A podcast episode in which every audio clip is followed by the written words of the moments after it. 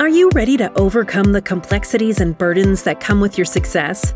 Join the team at Centura Wealth Advisory in the Live Life Liberated Podcast. Now, on to the show. Hello, and welcome to the Live Life Liberated Podcast. I'm Wendy McConnell. Today, we have Chris Hyman and Kyle Malmstrom. Did I say that right? Kyle, did I say it right? All right. You did. Yeah, thanks, Wendy. You hit mine right on, too. Okay, good. Oh, now my job is done. What's going on today, guys? Yes. Well, Chris and I are we're doing a podcast today on a piece of the Tax Cuts and Jobs Act that specifically affects high net worth families and kind of a solution set. So there's another podcast on all of the issues with the Tax Cuts and Jobs Act that you should probably listen to, but this one is going to be a specific subset speaking specifically to the sunsetting of the estate tax exemption. What are we talking about there, Chris? Yeah. Thanks, Kyle. Yeah, we're talking about, in particular, estate taxes, and with that, the federal estate tax. And really what the Tax Cut and Jobs Act did is it doubled the exemption that you can utilize, which was around $6 million for an individual, $12 million for married couples. It basically doubled that to $12 million in 24.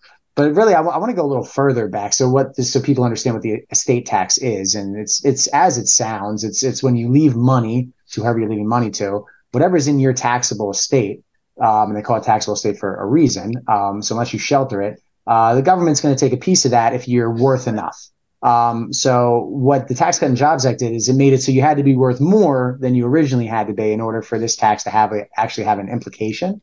And so really this tax dates back to 1916. It had periods of stop and go prior to then as wartime funding efforts, but in 1916 it took hold. And it's changed. There's been a major change to it in some way, whether a difference in tax rate or a change to the exemption level, about 14 times since then. Where we stand right now is we're at actual historic highs when it comes to the exemption. So right now we're at about 12.9 million for 2023 for an individual exemption, and we're at about, call it 26, that's close to 26 million for a married couple. That's set to go to a little bit over 13 million next year. But then in 2026, if no one does anything based on current law, it's set to sunset back down to, call it, around the 6 to 7 million range for an individual. And what an exemption is we can use an example, is let's say someone is worth $20 million right now, married couple. Well, as we just went over, the joint marital exemption is at $26 million. So they actually wouldn't have any federal estate tax implications because they're within that exemption level as a married unit. Now, let's say that same couple, instead of worth 20, was worth 100. Well, now they'd have a problem because now, yes, the $26 million is exempt, but the residual would be taxed, and it'd be taxed pretty hefty. It's a 40% tax rate currently. Ouch. Yeah. So that's sort of what the federal estate tax is. So what we're getting to is for people that are at that level now, or projected to be at that level, there is some planning that needs to be done. There's some considerations that need to be made if they want to get ahead of it. So there's been a holiday, Chris. What you're talking about is there's a holiday for the last 4 or 5 years. Well, it's going to go on for a total of 6 years. Trump signed the Tax Cuts and Jobs Act, which moved that exemption up. So people that were between that 12 to 26 million range really had a holiday from dealing with this. And now, to your point, Chris, that is going to sunset without the Democrats or the Republicans doing anything. The estate tax number is a political volleyball number that they push back and forth. Biden and Bernie Sanders both ran at like 3.5 million. Build Back Better would have sent it back to 3.5 million. So that number moves around. We're in a situation right now where if the Democrats and the Republicans don't do anything, it sunsets, and they kind of get to point the finger at Trump and say, hey, you didn't make it permanent, right? So this problem is going to start to affect millions of more people in the United States. Yeah, very, very correct. I mean, it's really going to open up the floodgates. There's a lot of folks who don't have a problem at 26, 27 million, right? Married folks that will have a big problem at, 13 million. And we actually, here at Centura, and again, nobody has the proverbial crystal ball, but we actually have conviction that it's going to affect even more people. you know, we were one vote away, basically three times we were one vote away back in 2021 from Build Back Better passing. This would have actually reduced the individual exemption closer to 3.5 million and really 7 million for joint. So that's even that's even more people that it would affect. So we established, all right, 2026, there's an issue. Yep. The other podcast on this is going to tell you, hey, you should probably get your planning done, because if you haven't done, if you wait until late 2025, you're not going to find an estate planning attorney. So you want to get ahead of this thing. But in particular, when we think about the estate tax and we think about, okay, hey, the second spouse passes away, if you're an individual, you pass away, you have 9 months to pay this tax. And what happens when someone has, right, you have to pay this tax, and then you have to say, well, where am I going to pay it from? And you could pay it from liquid investments. And then people have businesses, they have real estate, they have illiquid alternatives, they have gold, whatever it is, the cryptocurrency, they have all these different assets that could be used to pay the estate tax. Some of them have better liquidity attributes than others. Some of them is a better opportune time to sell them, or they're more readily marketable than other assets. And so thinking about like, hey, how does the estate tax get paid is one of the things that we talk with our clients about. Chris, one of the things we also talk to our clients about is like, hey, what happens at the end of your life? Who can you leave the money to, right? Yeah, no, that's a great point. We really categorize that into three, right? Three simple buckets. You're either going to leave it to heirs of your choosing, which is overwhelmingly typically family, right? But also could be friends. You know, if you have children, it's typically you're going to leave a bulk of your net worth to. There's also charity as number two, and there's also government. And so, you know, we ask our clients, here's your projected estate value, here's your projected, you know, assets that you're going to be able to pass on. Of those three, where do you want this to go? And Kyle, what do you think is the least friendly or the least likely answer when we ask that question? People tell us, "Hey, I paid a truckload of income tax during my life. Why do I have to pay it again at the end?" IRS is the last one. Very, very true. So we're not saying this is everyone, and obviously we always establish, you know, facts, assumptions, and goals. And you know, to be frank, some people aren't as concerned with it. Yep, that's right. But most individuals do not, and married couples do not want to leave the bulk of their assets to the government, or a very significant percentage of their assets to the government. They'd like to do planning where they can stave that off. And it's our suggestion that they get ahead of that sooner rather than later. It's easier to get ahead of it much, much sooner than to wait and kind of kick it down the road and deal with it then. So Chris, let me tag along right there, because an important point needs to be made about, vast majority of our clients are business owners, and they own this business. And when you think about, okay, hey, what happens when you die is they tally up all the assets in your taxable estate, and they decide whether or not how much you're going to owe in income tax. And part of that equation is your business, and that business is illiquid. And if you have family members in that business and you're trying to transfer that business down to the next generation, and 90% of your net worth is in this business, and there's an estate tax of $20 million, and the money has to come from the business, that means you have to sell part of the business.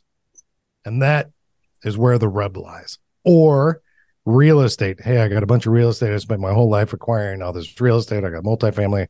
I got single family. I got a whole portfolio of it. And now I have to go sell some of it. Okay, well, in a high market, probably more palatable because I'm selling at a high. But what if you were selling in 2009 and 10, right? You're getting rock bottom prices for the properties that you got to sell. So illiquid assets and the ability to maneuver and how you raise the liquidity to pay the tax, because again, it's due in 9 months, is the issue, right? For what we're talking about today. Like, how do you solve that issue? Yeah. Yeah, absolutely. Absolutely. And we find all too often people are left solving that issue, you know, closer to the end, which can just cause so many problems and so many issues down the line. So yeah, that is really what we're talking about. It's creating the liquidity now, creating the liquidity piece now and planning for it. So it really just gives you control, right? It gives you control of your estate, control of your decisions. So you're not kind of held captive at that towards the end of your run. for sure. Flexibility, optionality, control, and hey, I don't want a new business partner with my family. You know, I don't want to have to sell it to Doohan. There's so many variables. But yeah, to your point, Chris, you're dead on. If you wait to the end, it's a problem. It gets very difficult to do the planning. Absolutely. Because, well, I mean, Kyle, let's take that same example of the 100 million, right? Let's say 75 million of that is tied up in a privately held business, right? And you know, when you get down the line, you're going to have to make some quick moves in order to provide that with that. I mean, the worst thing you can do is just leave that to your children, right? Without any pre-planning, because now they're just going to have to do some sort of fire sale. It's due in 9 months, which isn't going to be tenable, right? Doable, but not tenable. So it's really the question is, you know, do you do the planning now, or you know, relatively soon, or do you wait further along when it's going to be harder to make moves? Yeah. So we did. Look, the job here is, in my opinion, not to sell you on the idea that there's an estate tax. We do need you to know that the number's coming down in terms of the exemption. You need to take some action, but you should either decide you want to take action or not. And then it becomes a question of what are the solutions, right? And so the most common one that if you go to your estate planning attorney, right, the first one that probably the most common one we see is a strategy called squeeze, freeze, and burn. Can you elaborate on what that is, Chris, for the audience? Yeah, sure. So, And there's a lot of different strategies. So yeah, so as Kyle mentioned, many estate planning attorneys, they're going to look to see how many of these different strategies make sense into a particular fact pattern, right? And there's different ones that'll fit different clients, right? Different solutions for everyone. But what it essentially is first you're squeezing down the value of any particular assets that you're trying to move outside of your estate.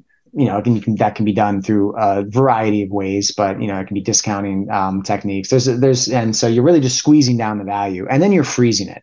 So you're going to gift it outside. You're going to sell it. You're freezing it in time at that squeezed down value, right? And then many times how this is structured is there's actually a burn that comes back into the estate in the form of income taxes on the growth of those assets that you know, transferred outside, that further burns down the estate.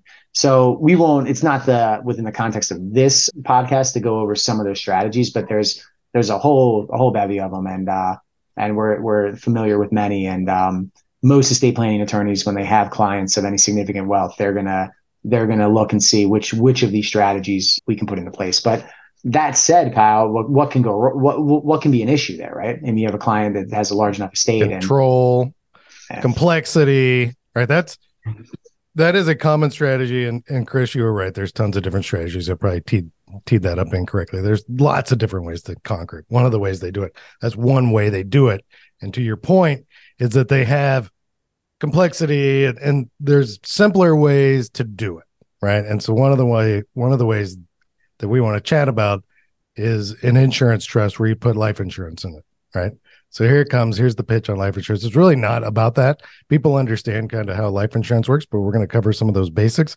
But then it's really, how does your team work with you to craft it in a way that creates the most flexibility, the least amount of cash flow pain, gives you all the optionality you want, creates liquidity when you need it, right? There's some real advantages to the strategy, but there's also some real nuance into how you design it and implement it that works for clients.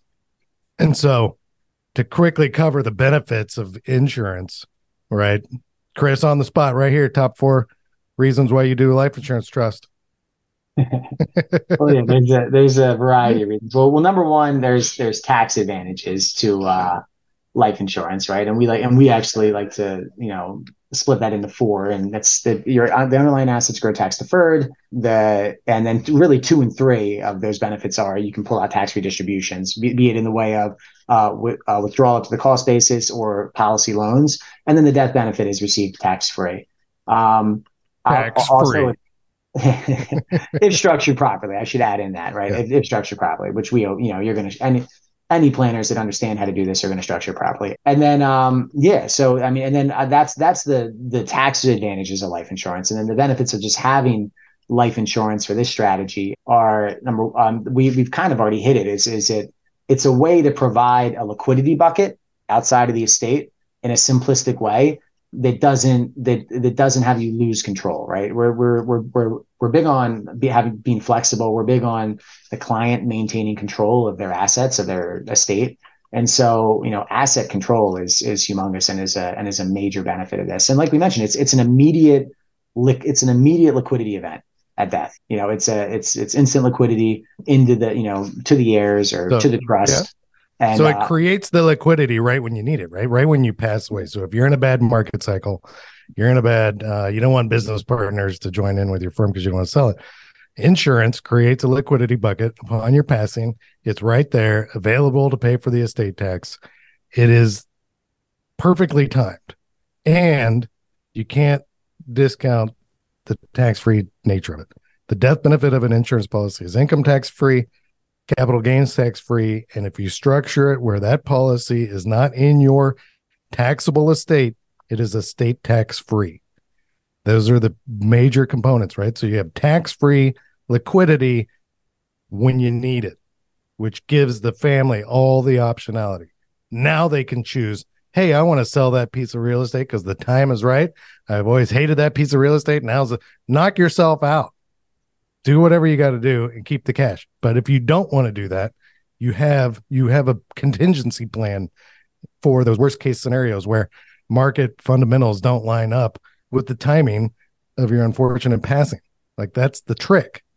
Give your beneficiaries the control and the optionality. And so insurance, there's the taxable estate, and then there's the tax sheltered side of the estate, which is, you guys have all heard of trusts, and you set up trusts outside of the estate and you have a trustee. There's some control issues. You got to make sure you have a different trustee and things like that. We can walk you through all that stuff, but you put this trust out there. And to what Chris was talking about, or what we were talking about on Squeeze, Freeze, and Burn, was you could transfer a piece of the business out there. You get limited in how much you can give every year. So today you can give $17,000 per beneficiary. So you and your wife, it's 34,000 times the number of beneficiaries. So I don't know, on the upper end, couple $100,000, maybe you get limited to one, 34 grand. I don't know what your situation is, how many beneficiaries you have, but you can't give. If you're worth $100 million and your business is growing 10% a year, you're not even going to make a dent in the estate tax gifting that tiny amount of money out. But where you can make a dent is through the leverage of insurance, because if you give $200,000 out a year, you can probably buy $20 million worth of insurance. And now you do have some leverage there that makes a substantial impact. Maybe you need 40 million. I don't, we're just throwing out some numbers here. It's that trick of how do you use that leverage, right? Yeah, no, that's exactly it. That's exactly it. You hit the nail on the head, right? It's kind of feeding the engine, right? It's hey, you're setting forth a set number, a set amount of dollars, and we like to get very creative with premium design and optimization there. But you're kind of feeding this death benefit engine that's there. That again is going to serve as that kind of instant liquidity, going into that trust. So. Chris, can I, in the essence of time, because we do want to keep this podcast at the right length here. Yep. We establish, hey, Tax Cuts and Jobs Act's going to make your estate tax issue an issue for a lot of people, and it's going to make it worse for people that already have it. We establish, hey, illiquidity is a problem for a lot of families. We establish, hey, one strategy is an ILIT, an insurance trust, and hey, there's liquidity here, and there's a benefit to it. And now you could say, okay, hey, why don't I just go back to my buddy who does life insurance and set this thing up? And if there's a good life insurance agent and they really understand these strategies, probably works. However, oftentimes we don't see that. We see pretty generic planning, and there's some nuance to doing this type of planning that our firm is really good at. And so, right, the number one thing people are like, hey, insurance sounds great. That sounds like the right thing. I'm cool with some premiums, but I'll tell you what they hate, Chris. And you know what I'm about to say is 15 years down the road, they don't like the premiums, right? Yeah. That's ultimately what it is. Or, hey, I don't like it, way out there in the future. How do I pay for this thing? Because there is a cost associated with it. There's a cost, and it's a benefit to the next, right? I mean, anytime you're paying something that, it's giving them comfort and it's buttoning the next generation picture up, but anytime you have to continually come out of pocket for something that's a benefit to the next, right? It can be uncomfortable at times, obviously. So how do we fix that?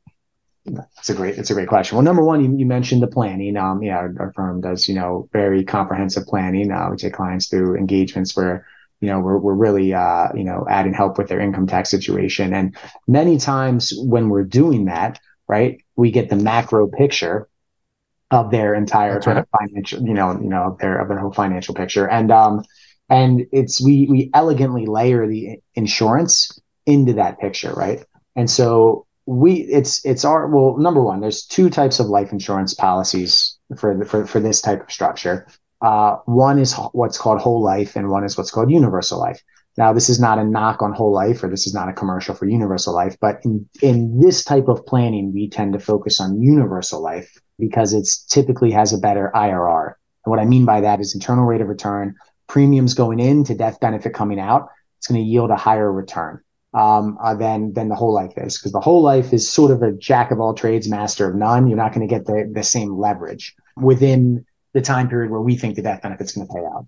So that said, going back to the planning piece, we like to kind of elegantly layer in the insurance to coincide with different planning strategies. And so many times what we're doing is we're minimum funding the structure up front to then get it out a certain number of years. Let's say we put in anywhere from 3 to 5 years of premium, right? And then we take a holiday. We take a premium holiday for anywhere from 20 to 35 years. I like holidays. Yeah, holidays are nice, and the client likes them too. Now you might say, well, wait a second, that all sounds great, but what happens when the holiday ends, right? We've all, gone on a vacation, come back, you got a little, you're a little down, you got to go back to the real world.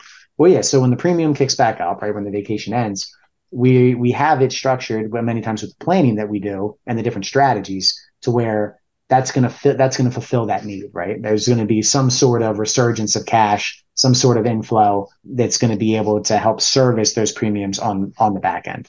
And so it's a way to optimize the IRR. It's a way to, add add optionality into the plan. Because ultimately, look, again, as I said, we don't have the crystal ball.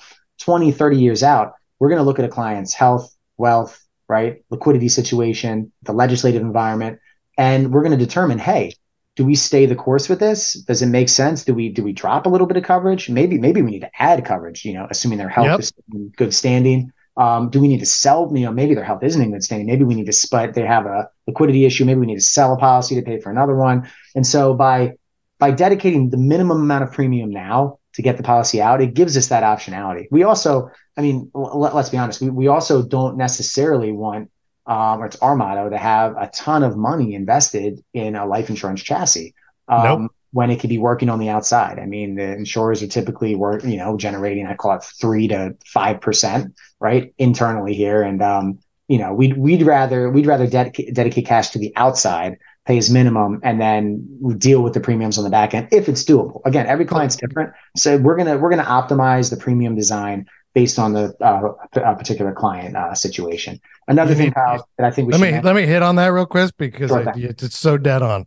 Clients can make more money outside of those policies all day long, particularly business owners. Everybody can make more money out of an insurance policy than they can inside of it.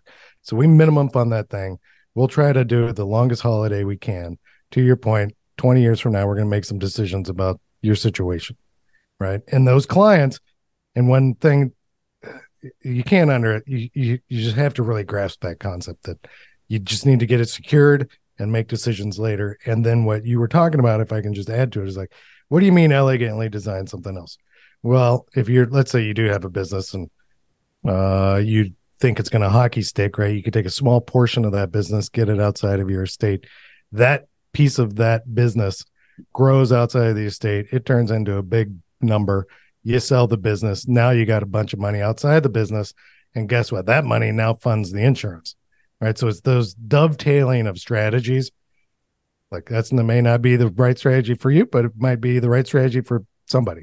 And there's lots of dovetailing of different strategies and trust designs to accommodate that holiday so that 20 years from now, we already have the liquidity outside of the estate to pay for it. That's the trick. Get the money out there. How do you do it? Right. And so that's where we specialize. Yeah, absolutely.